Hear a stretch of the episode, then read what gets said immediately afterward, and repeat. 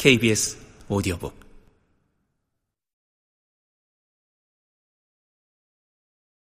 시험이 끝나자 바다는 늦은 밤 종종 내게 말을 걸어왔다. 바다는 자신의 이야기를 거리낌 없이 내게 털어놓았다. 부모님과 사이가 좋지 않아서 대학생이 되는 날만을 손꼽아 기다리는 중이라고 했다. 많은 아이들이 그렇겠지만 자신에게는 스무 살이 되어서 독립을 하는 것이 정말로 간절한 꿈이라고 했다. 아빠도 싫지만 엄마가 더 싫어. 바다의 엄마는 바다가 대학만 가면 이혼할 거라고 입버릇처럼 말한다고 했다. 바다의 엄마는 잘 알려지지 않은 영화 배우였는데 첫 번째 영화가 끝나자마자 바다가 생겨서 본인의 의지와는 상관없이 은퇴할 수밖에 없었다고 한다.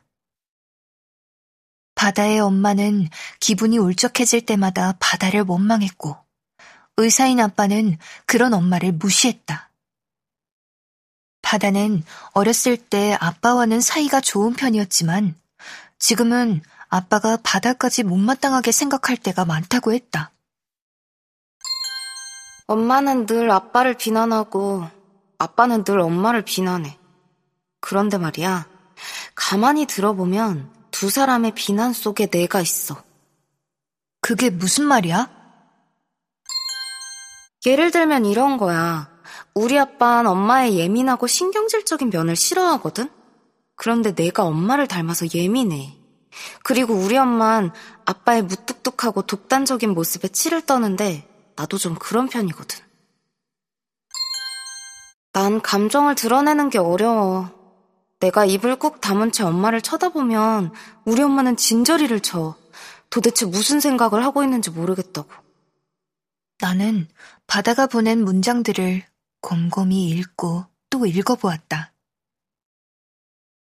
그러니까 엄마를 닮아서 주위의 작은 변화도 금방 알아차리지만 아빠를 닮아서 내색은 잘 하지 않는다는 거네? 바다는 잠시 말이 없었다. 주제넘은 말을 한 걸까 고민되기 시작할 즈음 바다가 다시 메시지를 보냈다. 그렇게 말하니까 아주 멋진 사람처럼 들리는데 전혀 그렇지 않아.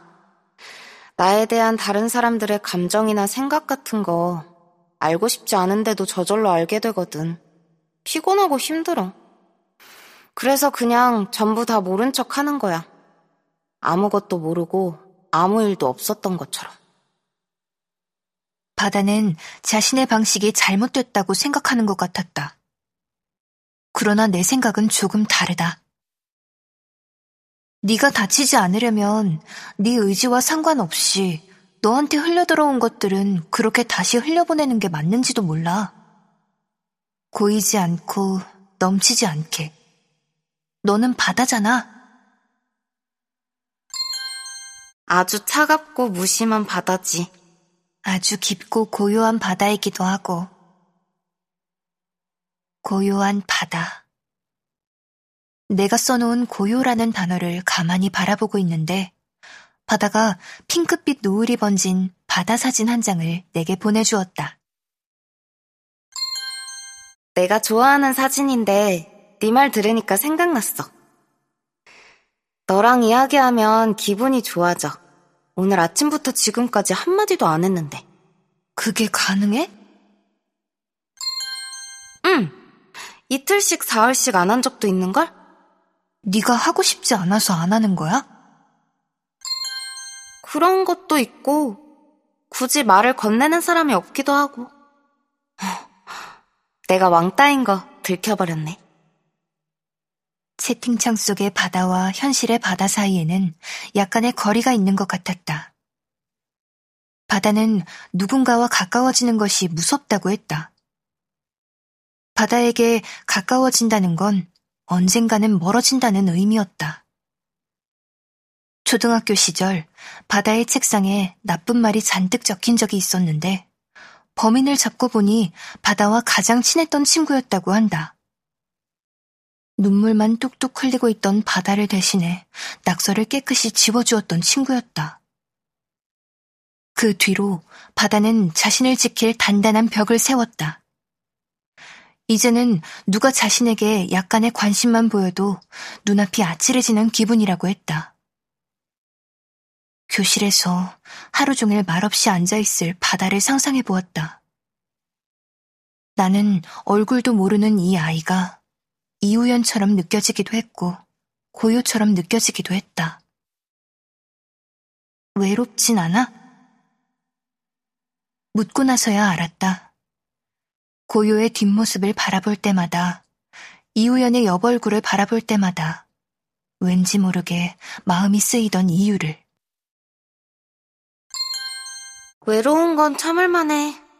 근데 재미가 없어. 생략된 주어가 무엇인지 말하지 않아도 알 것 같았다. 나는 내가 재미없는데. 나는 잔뜩 풀이 죽은 표정의 이모티콘을 보냈다. 나는 엄청 재밌는데, 네가? 나한텐 누구한테 들려줄 만한 이야기가 없어. 정말 하나도. 그건 재미없는 게 아니라 평화로운 거야. 좋은 거지. 빙글에 미소가 지어질 만큼 고마운 말이었다. 그러나 바다의 말은 내 가슴까지 와닿지는 못했다. 현실의 내가 그렇지 않으니까. 나는 나를 조금도 그렇게 생각하지 않으니까.